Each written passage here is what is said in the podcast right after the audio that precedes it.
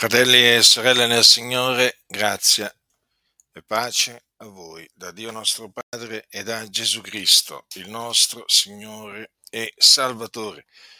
Così è scritto nel libro degli Atti degli Apostoli al capitolo 16, a partire dal eh, versetto 11. Leggerò fino al versetto 15. Quindi, Atti degli Apostoli,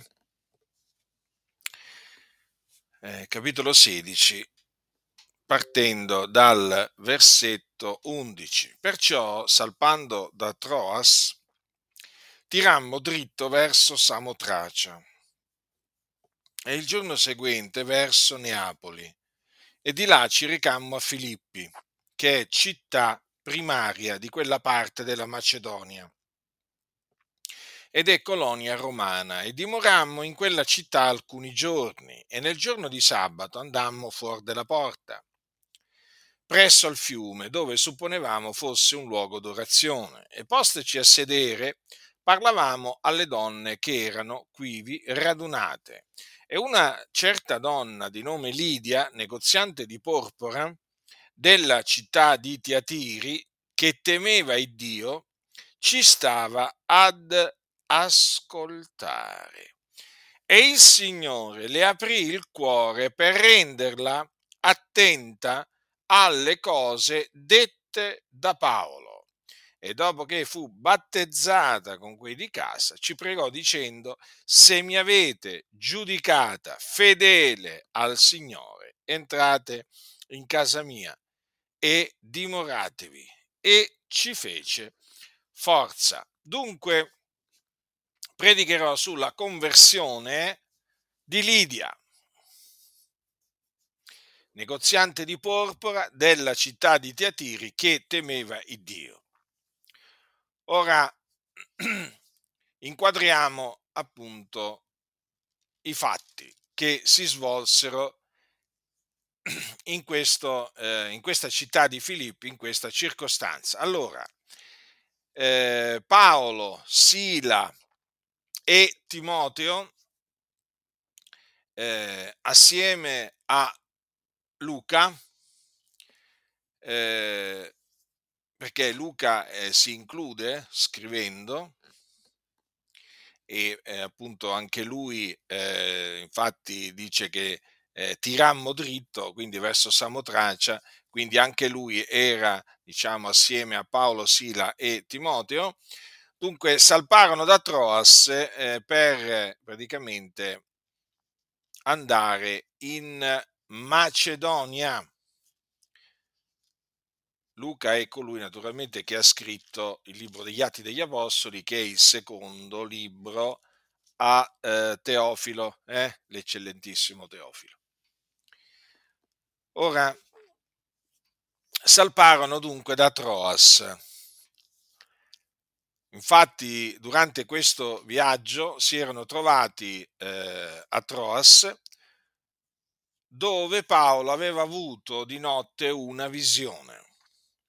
Un uomo macedone gli stava dinanzi e lo pregava dicendo, passa in Macedonia e soccorrici.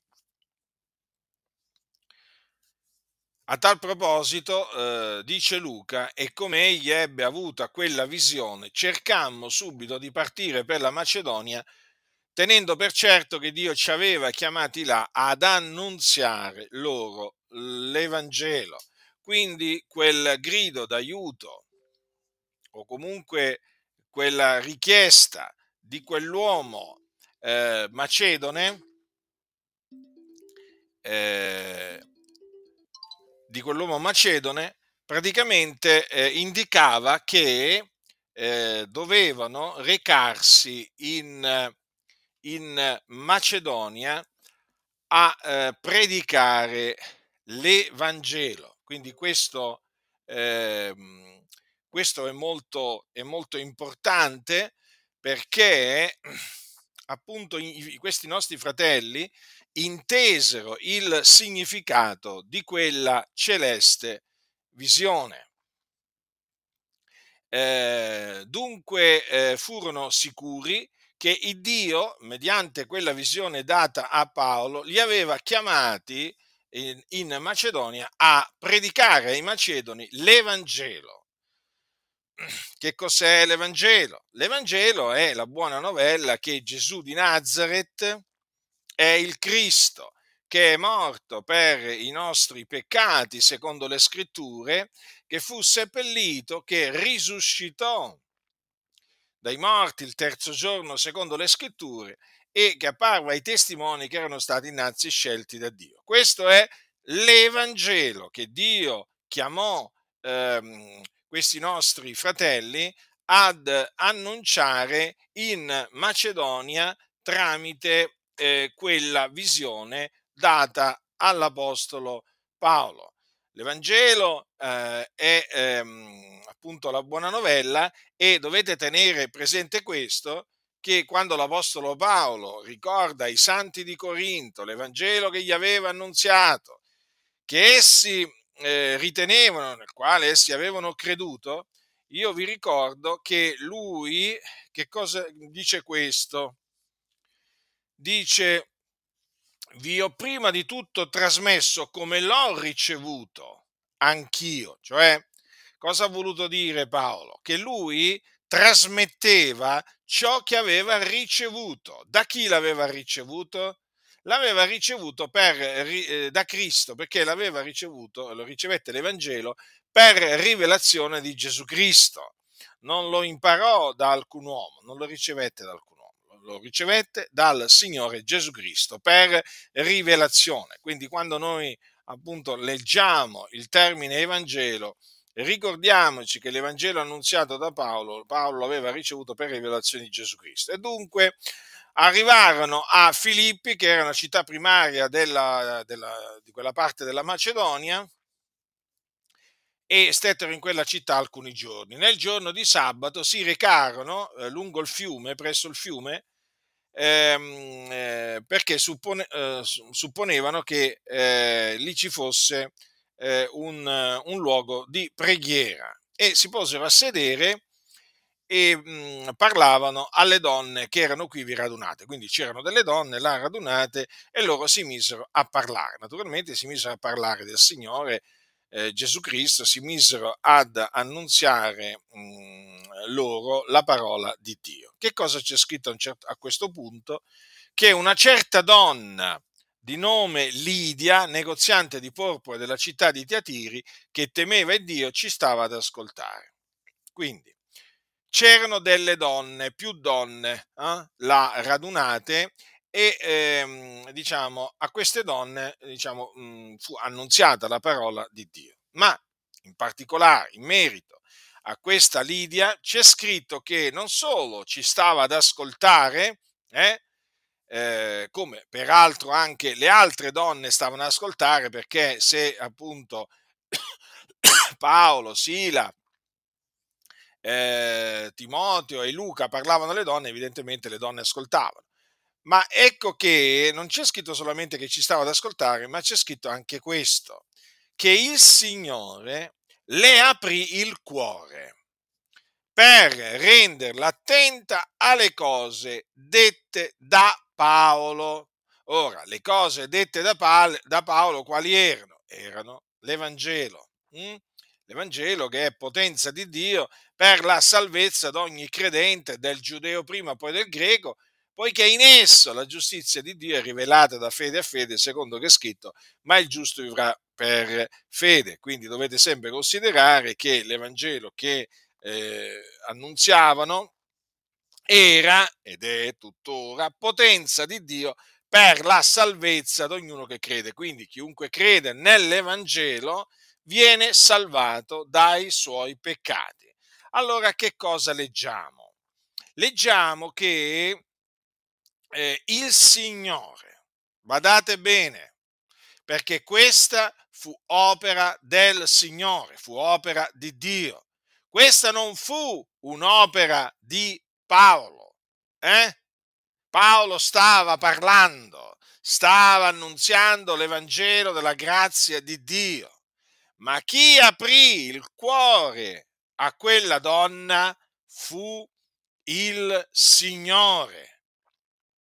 Ora, se il Signore, c'è scritto che il Signore le aprì il cuore, è evidente che la chiave ce l'ha il Signore, giusto? Eh? Se io apro una porta, vuol dire che ho la chiave. Eh? Non c'è scritto che Lidia aprì il cuore al Signore, ma c'è scritto che il Signore le aprì il cuore. Perché dico questo? Perché spesso sentiamo dire dai pulpiti Apri il tuo cuore al Signore. Il Signore sta aspettando che tu apri il tuo cuore a Lui. Insomma, il peccatore viene invitato ad aprire il suo, eh, il suo cuore al Signore, ma non è così, perché non è il peccatore che apre il suo cuore al Signore, ma è il Signore che apre il cuore del peccatore o della peccatrice. Quindi se gli apre il cuore vuol dire che il cuore è chiuso, già, altrimenti non ci sarebbe bisogno di aprirlo, non vi pare? Allora questa è opera del Signore, quindi è un'opera meravigliosa, è un'opera che fa rallegrare, perché il Signore ci rallegra con il suo operare, qualunque sia l'operare del Signore, egli ci rallegra e a distanza di tanti secoli noi ci rallegriamo nel leggere che il Signore aprì il cuore a Lidia, hm? perché questa appunto fu un'opera potente, gloriosa, meravigliosa del nostro Signore. Ora perché le aprì il cuore? Per renderla attenta alle cose dette da Paolo, cioè affinché Paolo, affinché Lidia eh, prestasse attenzione eh, alle cose che diceva l'Apostolo Paolo. Che cosa significa questo? Che affinché il cuore di un uomo o di una donna possa prestare attenzione all'Evangelo che gli viene oh, annunziato, c'è bisogno di questa opera del Signore, cioè di questa apertura del cuore che compie il Signore. Allora, il cuore dell'uomo. Noi leggiamo nel libro della Genesi alcune parole molto dure sono parole che eh, ha detto il Signore e a cui dobbiamo prestare molta attenzione. Perché il Signore ha detto, dopo il diluvio, io non maledirò più la terra a cagione dell'uomo, poiché i disegni del cuore dell'uomo sono malvagi fin dalla sua fanciullezza. Mm? E questo è stato poi confermato eh, perché qui ci troviamo naturalmente ai giorni, ai giorni di Noè. Questo poi, cioè la malvagità del cuore de, dell'uomo sostanzialmente, dei disegni, eh, cioè a conferma dei disegni malvagi del cuore dell'uomo, eh, questa cosa eh, fu confermata secoli e secoli e secoli dopo eh, da eh, Dio tramite il profeta Geremia. Infatti, cosa c'è scritto in Geremia, capitolo 17? Il cuore è ingannevole più di ogni altra cosa è insanabilmente maligno. E allora, stando così le cose, Stando così le cose, è evidente che affinché il cuore di un uomo possa prestare attenzione all'Evangelo che viene annunziato, c'è bisogno che il Signore apra quel cuore. Altrimenti quell'uomo non potrà intendere col cuore quello che viene annunziato. Già, perché è col cuore che si intende la parola. Infatti, che cosa leggiamo in Matteo? In Matteo leggiamo quanto segue al capitolo, al capitolo, al capitolo 13 leggiamo in merito, quando Gesù spiegò la eh, parabola del seminatore, quando parlò del seme che era caduto nella, che cade nella buona terra, disse: Ma quel che ha ricevuto la semenza in buona terra è colui che ode la parola e l'intende, che porta del frutto e rende l'uno il cento, l'altro il sessanta e l'altro il trenta. Perché ho detto che appunto la parola viene intesa col cuore? Perché quando leggiamo eh, eh, viene intesa col cuore e quindi c'è bisogno che il Signore apra il cuore, perché quando leggiamo dei giudei che non credevano in Giovanni, che non credevano in, eh, in Gesù, benché avessero visto eh, Gesù operare eh, miracoli, leggiamo quanto segue. Allora, sebbene avesse fatto tanti miracoli in loro presenza, pure non credevano in lui, affinché si adempisse la parola detta dal profeta Isaia, Signore, chi ha creduto a quel che ci è stato predicato e a chi è stato rivelato il braccio del Signore? Perciò non potevano credere, per la ragione detta ancora da Isaia. Egli ha ciecato gli occhi loro e indurato il loro cuore, finché non veggano con gli occhi e non intendano col cuore, e non si convertano e io non li sani. Quindi, come potete vedere, affinché chi ascolta la parola di Cristo possa, eh, diciamo, ehm, intend- cioè, intendere col cuore, ha bisogno che il Dio eh, gli apra il cuore. Ne, invece, se il Signore gli indura il cuore, quello non potrà intendere col cuore. Capite? Dipende dal Signore. Quindi il credere nell'Evangelo da parte di chi ascolta l'Evangelo dipende da Dio, non dipende dall'uomo. Infatti vedete che il, eh, il, questi, questi giudei non potevano credere. Sì, videro, videro i, i miracoli, ne videro anche tanti compiuti da Gesù in loro presenza, quindi con i loro occhi videro i miracoli che compiva Gesù voi sapete, Gesù compì tanti miracoli, dette la vista ai ciechi, fece, fece camminare gli zoppi, guarì, guarì, persone di ogni malattia, il Signore risuscitò eh, dei morti, il, il Signore fece cose, cose portentose in presenza dei giudei, però vedete, pure non credevano in lui. Perché non credevano in lui? Perché non potevano credere. E perché non potevano credere? perché Dio aveva accecato gli occhi loro e indurato i loro cuori. Per quale ragione? Affinché essi non vedessero con gli occhi e non intendessero col cuore quindi non si convertissero. Quindi vedete che ancora eh, una volta qui vediamo l'operare del Signore, ma questo operare eh, in questa circostanza fu affinché quei giudei eh, non intendessero col cuore e quindi gli indurò il loro cuore. Mm? Quei, quei, giudei non si dovevano convertire. Voi direte come è possibile? Sì, perché la salvezza appartiene al Signore. Il Signore fa grazia a chi vuole fare grazia a Lui. Quindi a quei giudei il Signore non vuole fare grazia. Si dovevano adempiere queste parole e quindi accecò gli occhi loro e indurò i loro cuori. Vedete? È scritto chiaramente, eh? Appunto, proprio perché è scritto chiaramente, poi molti appunto detestano persino leggerle queste parole, non le sopportano, ma le cose che sono scritte sono verità.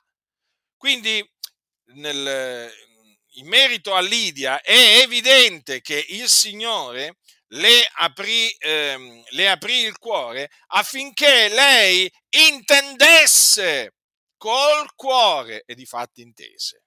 Infatti si convertì al Signore. Ora, ho appena detto che la salvezza chiaramente dipende, dipende dal Signore perché appartiene al Signore. La scrittura dice non dipende dunque né da chi vuole né da chi corre, ma da Dio che fa misericordia. Vi ricordate cosa disse Dio al suo servo Mosè? Io farò grazia a chi vorrò far grazia.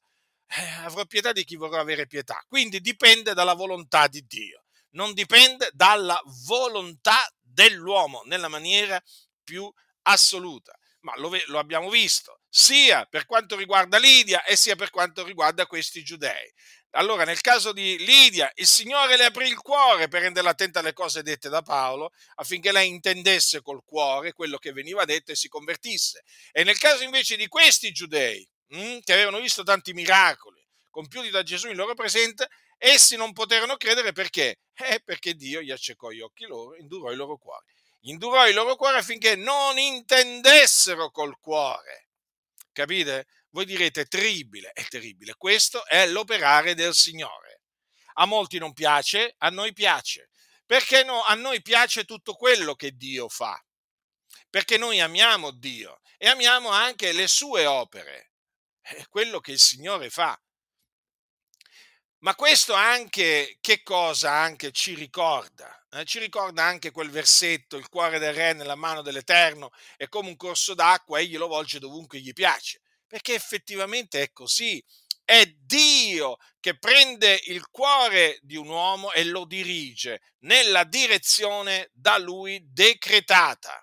Dunque, chi è stato eletto a salvezza in Cristo prima della fondazione del mondo è certo che verrà il momento in cui eh, udirà, eh, ascolterà l'Evangelo e il Signore gli aprirà il cuore per renderlo attento a ciò che viene predicato. Mentre coloro che, eh, i cui nomi non sono stati scritti, eh, che non sono scritti nel libro della vita fin dalla fondazione del mondo, perché non sono stati eletti a salvezza, potranno ascoltare l'Evangelo migliaia di volte, anzi vi dirò di più, milioni di volte. Potranno vedere migliaia, anzi vi dirò di più, milioni di miracoli compiuti nel nome di Gesù. Potrebbero veramente vedere anche miracoli straordinari compiuti da dei servi di Dio. Ebbene, ebbene, non potranno credere. Non potranno credere perché il Dio gli accecherà gli occhi gli indurerà il loro cuore affinché non vengano con gli occhi, non intendano col cuore, non si convertano. Le cose stanno così. Dunque, per, eh, per tornare eh, a Lidia, è evidente, fratelli nel Signore, che alla luce di, del, diciamo, di quello che dice la Sacra Scrittura, in, in merito a quello che Dio fece qui a eh, Filippi, nei confronti di questa donna, eh, bisogna concludere che eh, molte chiese, ripeto, molte chiese, per tanti e tanti decenni hanno insegnato il falso dicendo che è l'uomo che deve aprire il suo cuore al Signore. Torno su questo perché è una cosa questa che disturba, disturba l'animo del, di ogni discepolo del Signore. Perché? Perché è qualcosa che contrasta la verità. Ora, siccome che la verità dimora in noi, Ora, siccome che in noi c'è lo spirito della verità, noi quando sentiamo delle menzogne contro la verità, eh, ci rattristiamo.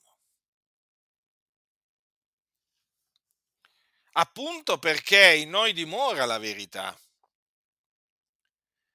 Perché molti? Vi siete mai chiesti come mai molti, quando la verità viene attaccata, quando la verità viene veramente contrastata, come mai non, non provano, non provano, diciamo, nessuna tristezza? Eh? Come mai ve lo siete chiesti? Semplice. Perché non c'è la verità in loro. No, non c'è la verità. Perché colui nel quale la verità dimora eh, è qualcuno che conosce la verità, che ama la verità, in cui c'è lo spirito del Signore, spirito di Dio e lo Spirito di Dio viene contristato dalle menzogne. Ecco perché io mi rattristo quando sento predicare contro la verità. Quando sento predicare la verità mi rallegro, anche se magari viene annunziata per invidia o contenzione. Eh? Voi sapete che ci sono di quelli che annunziano Cristo per invidia e contenzione. Ora, io non mi rallegro invidia, per la loro invidia e contenzione, ma mi rallegro che comunque sia Cristo annunziato.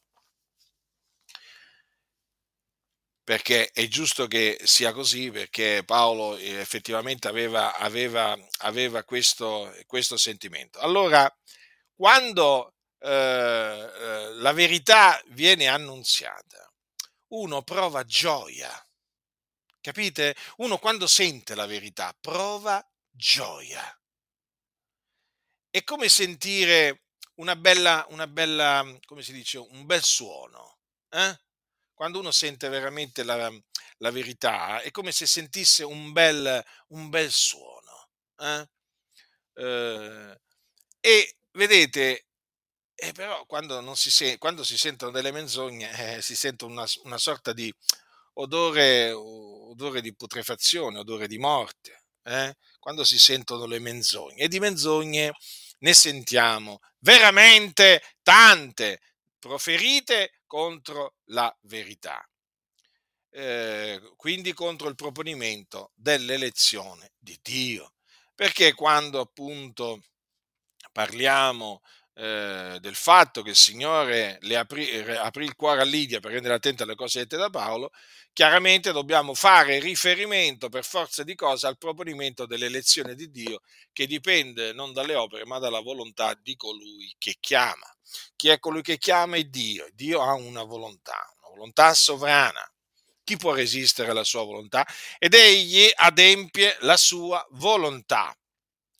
Eh, appunto, la sua volontà. Siccome che il Signore ha detto farò grazia a chi vorrò far grazia, è evidente eh, che non è che farà grazia a tutti gli uomini, ma solamente a una parte degli uomini, eh, a quelli a cui lui vuole fare grazia, ba- secondo il beneplacito della sua volontà, perché Dio ha deciso così.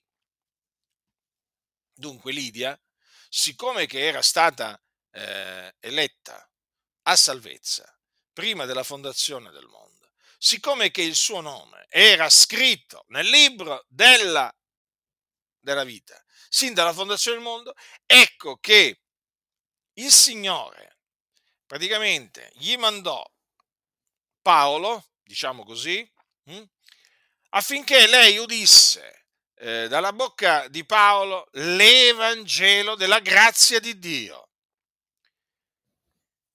e credesse. Eh, quindi il Signore le aprì il cuore per renderla attenta alle cose dette da Paolo. Lei con il cuore intese la parola e la ritenne. E infatti poi vedete che eh, fu battezzata con quei di casa, quindi a lei si unirono anche quelli di casa sua. Mm? Eh, cioè non credette solo, eh, solo, lei, ma credettero anche, qui li chiama quei di casa. Eh? Il battesimo, vedete che eh, diciamo, seguì immediatamente la conversione. Mm? a differenza di quello che succede oggi. Eh? Eh, infatti Gesù che cosa ha detto? Che avrà creduto sarà stato battezzato. Eh.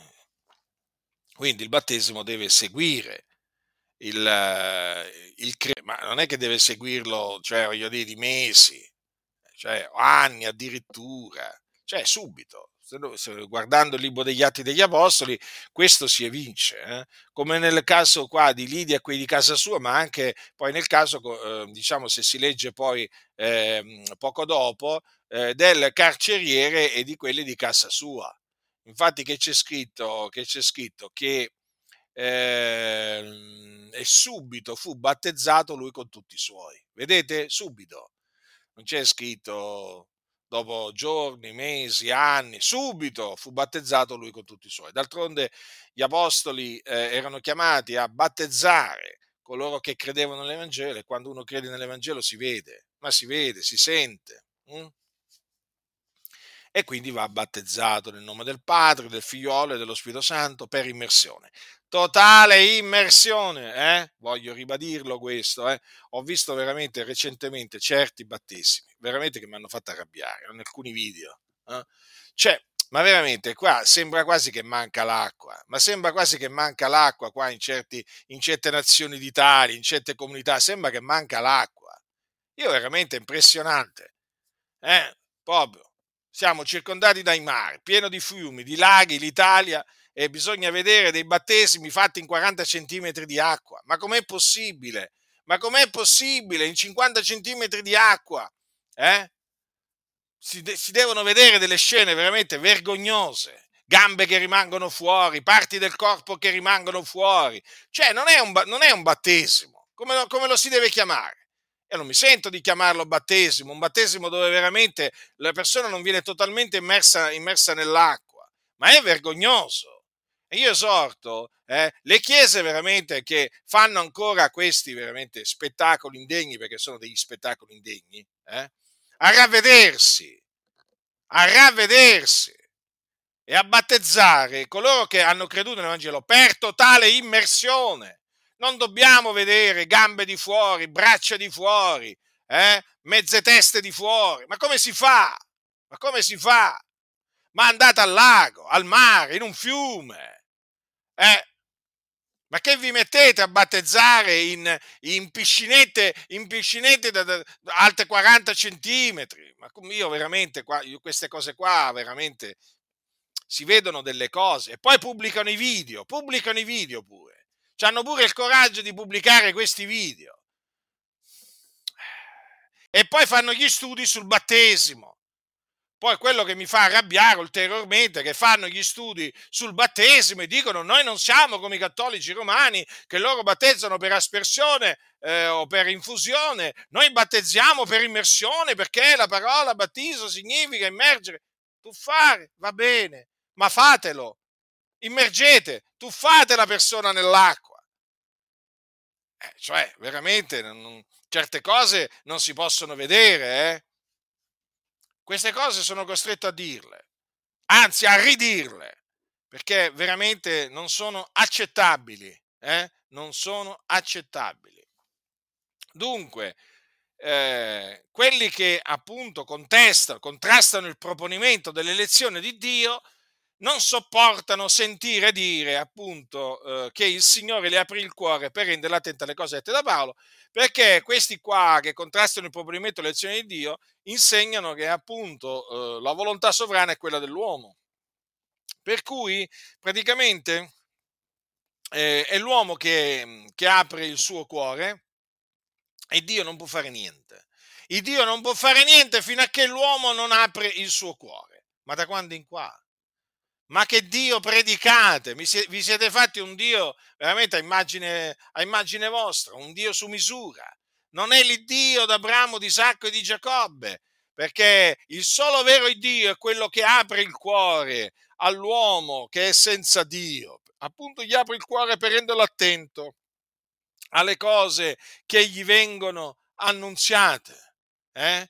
L'Iddio vivente è vero, non è un Dio che aspetta eh, aspetta l'uomo. Cioè, sostanzialmente aspetta che l'uomo decida quando e come dove, e dove eh, farsi salvare. No, no, no, no, no. È Dio che decreta dove, come e quando salvare una persona. Eh? Non solo se salvarla o non salvarla, ma anche dove, quando e come. Eh? Sappiatelo questo. E che comunque sia, in ogni, in ogni circostanza in cui un uomo o una donna crede nell'Evangelo, lì c'è stata un'opera fondamentale del Signore, che è questa, appunto l'apertura del cuore. È il Signore che compie ogni cosa. Io vedete, esorto sempre a, eh, diciamo, ricordare il proprio passato, perché questo naturalmente è un'esortazione che rivolgo ai santi, eh? A coloro che veramente hanno creduto nell'Evangelo, si sono ravveduti e hanno creduto nell'Evangelo. Perché? Perché io so che eh, nella vita eh, di chiunque di voi che avete creduto nell'Evangelo c'è stato questo momento. Cioè è arrivato il momento in cui il Signore vi ha aperto il cuore per rendervi attenti eh, all'Evangelo, alla parola di Dio perché altrimenti non avreste potuto ehm, prestare attenzione a ciò che veniva detto, non avreste inteso col cuore avre- quello che veniva detto, non avreste creduto, giammai.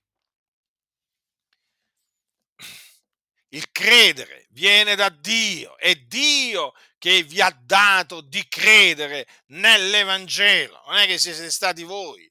Eh? Non è che il credere viene da voi, eh? come se fosse dipeso da voi, no, nemmeno questo, perché qualcosa che vi ha dato Dio, come anche il ravvedimento, cioè il cambiamento di mente che è avvenuto in voi, eh? che naturalmente poi i vostri vicini, i vostri colleghi di lavoro e così via, o i compagni di scuola hanno visto, eh?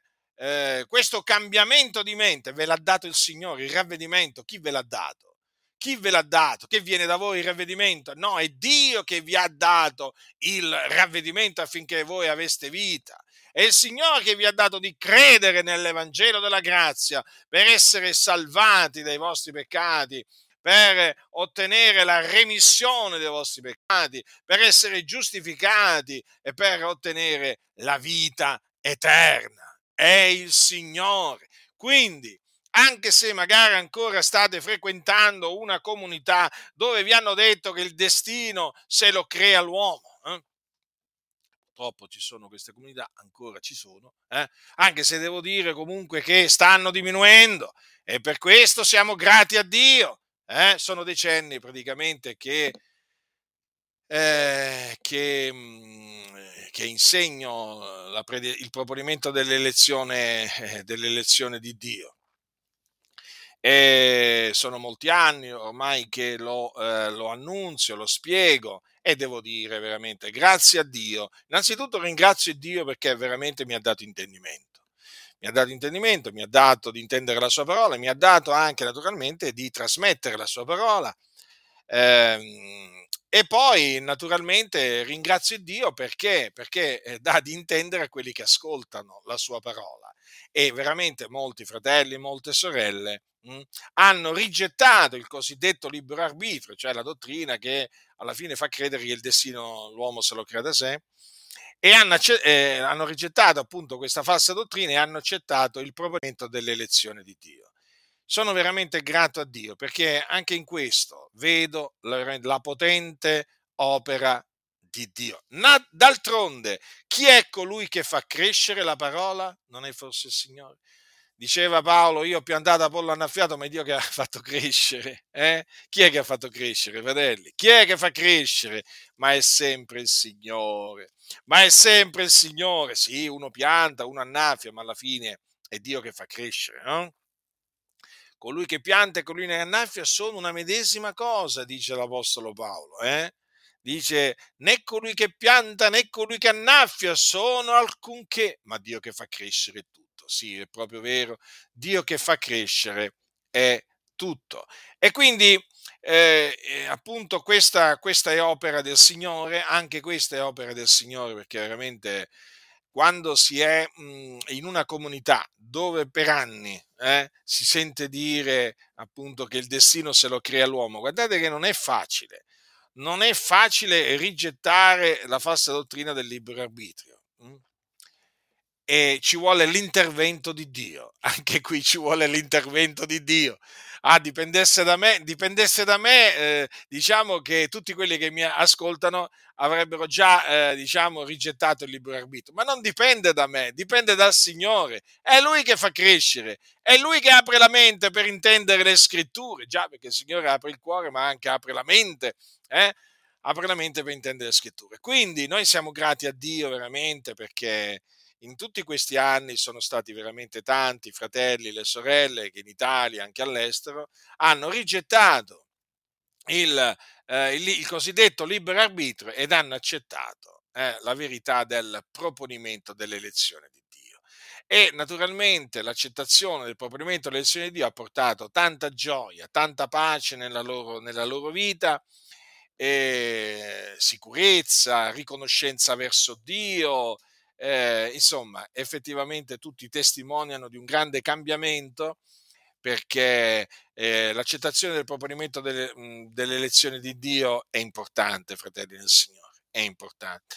È importante per, per capire, eh, per capire tante cose, ma veramente tante. E allora vi stavo dicendo che quelli che eh, odiano il proponimento delle elezioni di Dio, perché ci sono, eh, ci sono, ma noi insistiamo, eh, noi insistiamo, Paolo diceva, disse a Timoteo, predica la parola, insisti a tempo fuori di tempo, io insisto a tempo fuori di tempo, lo so, ci sono i figli del diavolo che non, voglio, non vogliono che io predichi in tempo fuori di tempo, eh? cioè non vogliono proprio che, che io predichi. Hm?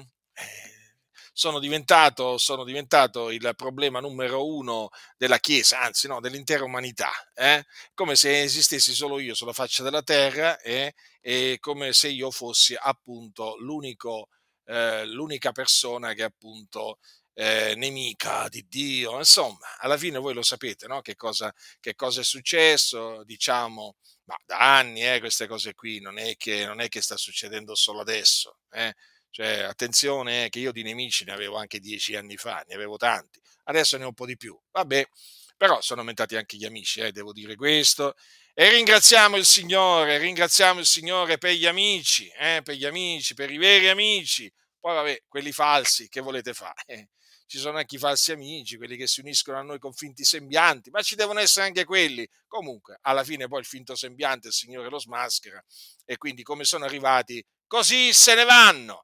Allora, vi stavo dicendo, noi siamo grati a Dio veramente di come il Signore in tutti, que- in tutti diciamo in questi anni eh, veramente ha visitato tanti suoi figlioli, tante sue figliole per veramente fargli veramente accettare il proponimento dell'elezione di Dio. Io mi ricordo quando quando iniziai a scrivere, iniziai a scrivere nel 1994, mi ricordo ancora, eh? ma non mica col computer, eh? iniziai a scrivere a mano, eh? Su un, diciamo, sulla carta, sulla carta, a quel tempo si scriveva sulla carta, eh? non che oggi non si scriva più sulla carta o che non scrivo più sulla carta, però diciamo che oggi si scrive molto meno sulla carta. Eh?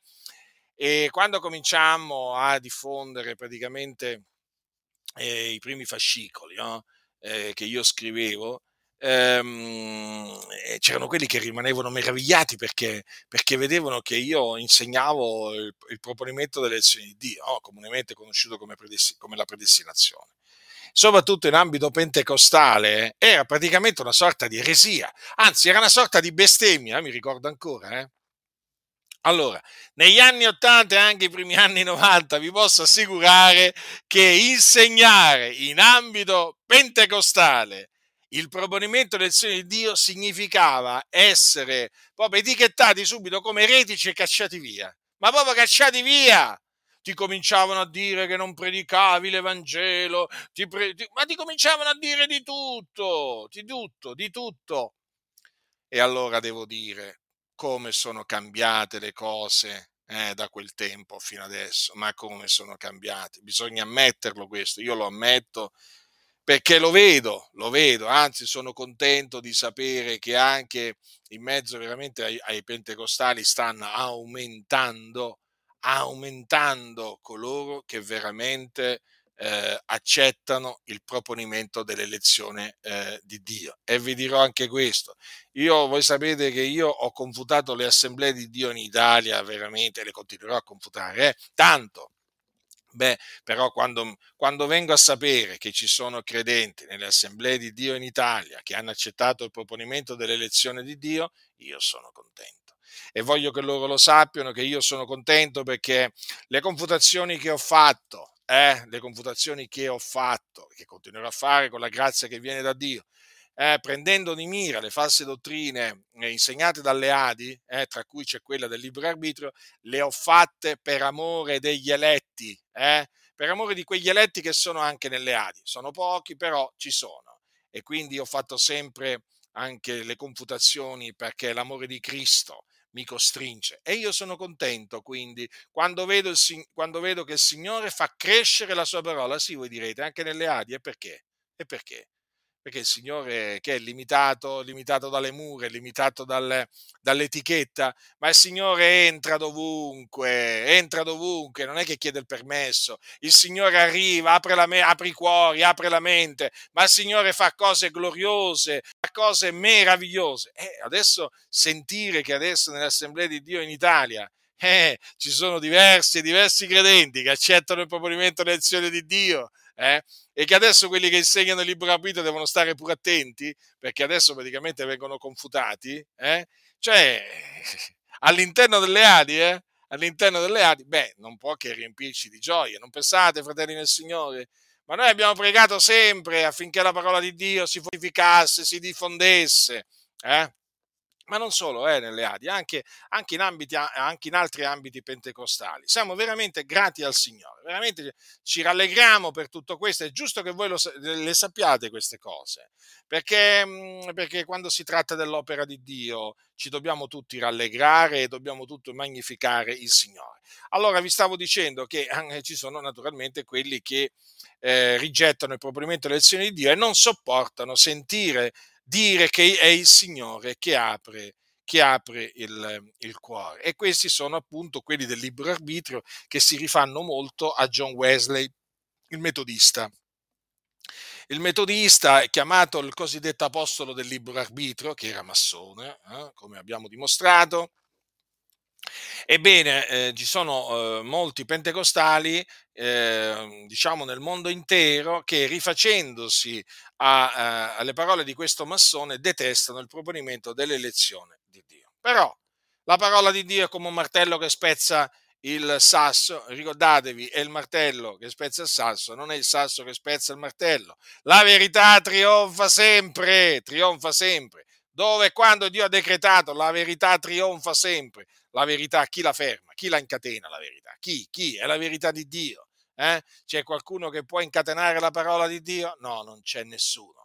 La parola di Dio corre velocissima, sta correndo velocissima e quindi noi siamo grati a Dio. Quindi vi stavo dicendo che costoro odiano queste parole, eh? non le vogliono sentire neppure menzionare, invece noi veramente, a noi piace molto eh, leggere che il Signore le apre il cuore per renderla attenta alle cose dette da Paolo, perché vedete, ciascuno di noi ha sperimentato questo, ha sperimentato questo nella sua vita, perché se, noi, se, se il Signore non ci avesse aperto il cuore, fratelli, noi non avremmo potuto prestare attenzione a quello che ci veniva detto. Era impossibile, fratelli. Era impossibile, sarebbe stato impossibile. Ecco perché queste, mhmm, quello che diciamo è scritto no, in questa circostanza eh, che si riferisce a Lidia è molto importante che i fratelli lo sappiano, eh? lo sappiano e ci riflettano su queste parole per capire che anche a loro è successo la stessa cosa, affinché essi diano gloria a Dio, a colui che gli ha aperto il cuore perché uno che ha creduto non deve dare a Dio la gloria per avergli aperto il cuore? Perché non deve ringraziare il Signore per avergli aperto il cuore? Lo deve fare invece, lo deve fare, lo deve fare. Eh? Quindi è giusto ringraziare il Signore per averci aperto il cuore, per renderci attenti eh, all'Evangelo per averci veramente dato la grazia di intendere col cuore. Eh?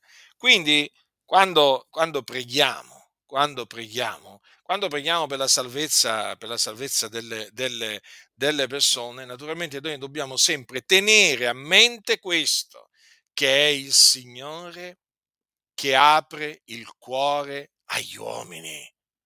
A proposito, quelli del libero arbitrio, no? che eh, continuamente predicano, aprite il cuore, aprite il quando evangelizzano. Eh? Eh, eh, aprite il cuore, aprite il cuore, aprite il cuore. Poi quando pregano, alcuni veramente li senti, insomma, ti viene da sorridere.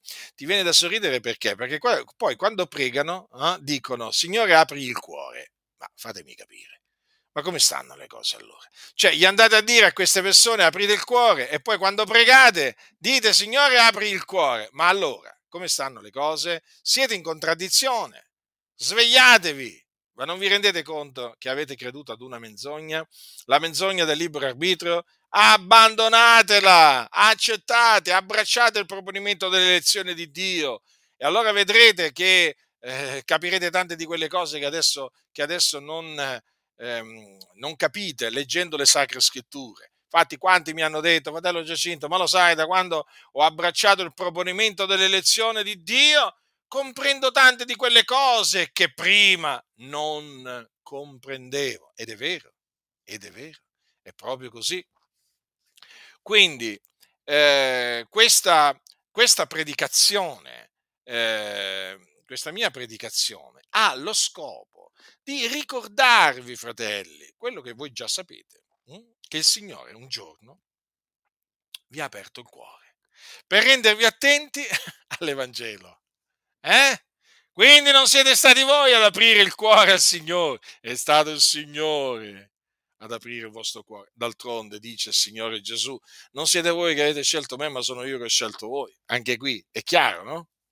Eppure ancora oggi ci sono tanti che dicono scegli il Signore o quelli che dicono io ho scelto Gesù. Avete mai visto? Ci sono anche delle magliette, no? delle t-shirt dove appunto c'è scritto io ho scelto Gesù. Ma dico io, ma ancora, ancora queste cose dite, ancora queste cose, ma non l'avete letto quello che ha detto Gesù?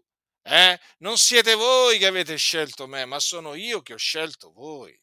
Vedete? Allora, che cosa insegna tutto questo? Che praticamente c'è un, un'inversione delle cose, no? C'è un sovvertimento delle vie di Dio in atto nelle chiese. Eh? E dietro questo sovvertimento c'è la massoneria. C'è la massoneria, naturalmente, che detesta il proponimento dell'elezione, dell'elezione di Dio. Eh, vuole a tutti i costi la massoneria fare prevalere il libero arbitrio del loro massone, caro massone, John Wesley, fondatore del metodismo. Ecco perché in Italia c'è una spinta in alcuni ambienti pente- pentecostali ad eh, diciamo eh, appoggiarsi a John Wesley e così via. Perché John Wesley era un nemico acerrimo del proponimento delle elezioni di ebbe delle parole durissime John Wesley, sì, quello che disse praticamente di essere un onesto pagano che non aveva creduto, perché poi è venuto fuori anche questo, eh, che lui confessò praticamente avanti negli anni che lui non aveva creduto. Eh sì, questo i metodisti, i metodisti non lo vogliono sentire, eh, ma noi glielo diciamo apertamente perché è così. Dunque ci sono in certi ambienti pentecostali, ambienti naturalmente influenzati dalla massoneria dove pullulano i massoni, che stanno spingendo affinché le chiese pentecostali si fortificano nel libero arbitrio, in questa menzogna che tanti danni ha fatto. E quindi hanno sempre delle parole di sprezzo verso coloro che credono nel proponimento dell'elezione di Dio. Ma li riconoscete subito, ma li riconoscete subito, proprio. Sono massoni, col grembiule, senza il grembiule, comunque sono massoni, parlano, come, eh, parlano da massoni, la, la, loro parlata li dà a conoscere e loro appunto esaltano sempre questo cosiddetto libero arbitrio eh, e cercano di spingere più pentecostali possibili, diciamo, ad abbracciare, ad abbracciare la teologia di John Wesley, dove appunto nella quale primeggia eh, il libero arbitrio. Eh? E poi dopo in secondo piano la, la cosiddetta seconda seconda opera della grazia o santificazione, che anche quella è una falsa dottrina che peraltro annulla la grazia di Dio e che avvicina i, i metodisti alla Chiesa, alla chiesa cattolica eh, romana. Quindi eh, ecco perché ho voluto, diciamo, tornare su questa, sulla conversione di Lidia, affin, per, per tenere desta la vostra mente perché è giusto che sia così, affinché non vi lasciate ingannare da quelli che vogliono appunto eh, che voi abbandoniate il proponimento dell'elezione di Dio per abbracciare appunto la falsa dottrina del, eh, del, libero, del libero arbitrio. Quindi tenete sempre davanti ai vostri occhi quello che il Signore operò nei confronti di Lidia, eh? perché appunto è quello che il Signore ha operato in ciascuno di voi. Eh? Considerate questo, il Signore, colui che voi non conoscevate, eh? colui che non conoscevate, eh? in un preciso giorno, in un preciso momento, eh? Eh, a vostra insaputa naturalmente, senza che voi ve ne rendevate conto, eh? Mm, che era lui che sta operando questo, il Signore vi ha aperto il cuore per rendervi attenti, attenti alla predicazione dell'Evangelo. Basta che considerate questo eh, e veramente vi, ehm, vi, vi sentirete nel cuore di veramente innalzare un inno, un inno di lode al Signore, un ringraziamento di cuore al Signore. Eh? Perché? Perché il Signore ha fatto una cosa grande, una cosa meravigliosa. Quando io considero che il Signore mi ha aperto il cuore per rendermi attento all'Evangelo, ma io, io veramente giubilo, io mi rallegro, eh, mi sento veramente addosso una, una, tale, una tale felicità, una tale gioia, un senso di riconoscenza verso il mio Salvatore e Signore. Quindi questa mia predicazione ha lo scopo appunto di far sì che eh, venga ricordato da ciascuno di voi quello che il Signore ha fatto in ciascuno di voi, cioè che il Signore vi ha, pre, vi, vi ha, vi ha aperto il cuore per rendervi attenti alla, alla predicazione del Vangelo e affinché, affinché appunto voi glorifichiate, continuate a glorificare il Signore per questa opera potente, gloriosa, meravigliosa che il Signore ha fatto in ciascuno di voi affinché gli diate la gloria dovuta al suo nome, affinché lo esaltiate e affinché vi rendiate conto che eh, il Signore ha voluto farvi grazia voi non meritevate nulla di tutto ciò che avete ricevuto, perché al Signore è piaciuto farvi grazia. Lo ha detto, io farò grazia a chi vorrà fare grazia. Quindi tu, a te che eh, puoi dire che il Signore mi ha aperto il cuore, eh, ricordati, ricordati, il Dio ti ha voluto fare grazia. Quindi hai creduto nell'Evangelo proprio per questo proprio per questo, perché il Signore ha voluto farti grazia, quindi ti ha dato di credere nell'Evangelo della grazia, quindi persevera nella grazia di Dio. Fratelli nel Signore, perseverate nella grazia di Dio, così tanto detestata, così tanto attaccata anche in questa generazione. Eh? Perseverate nella grazia di Dio. La grazia del Signore nostro Gesù Cristo sia con tutti coloro che lo amano con purità incorrotta. Amen.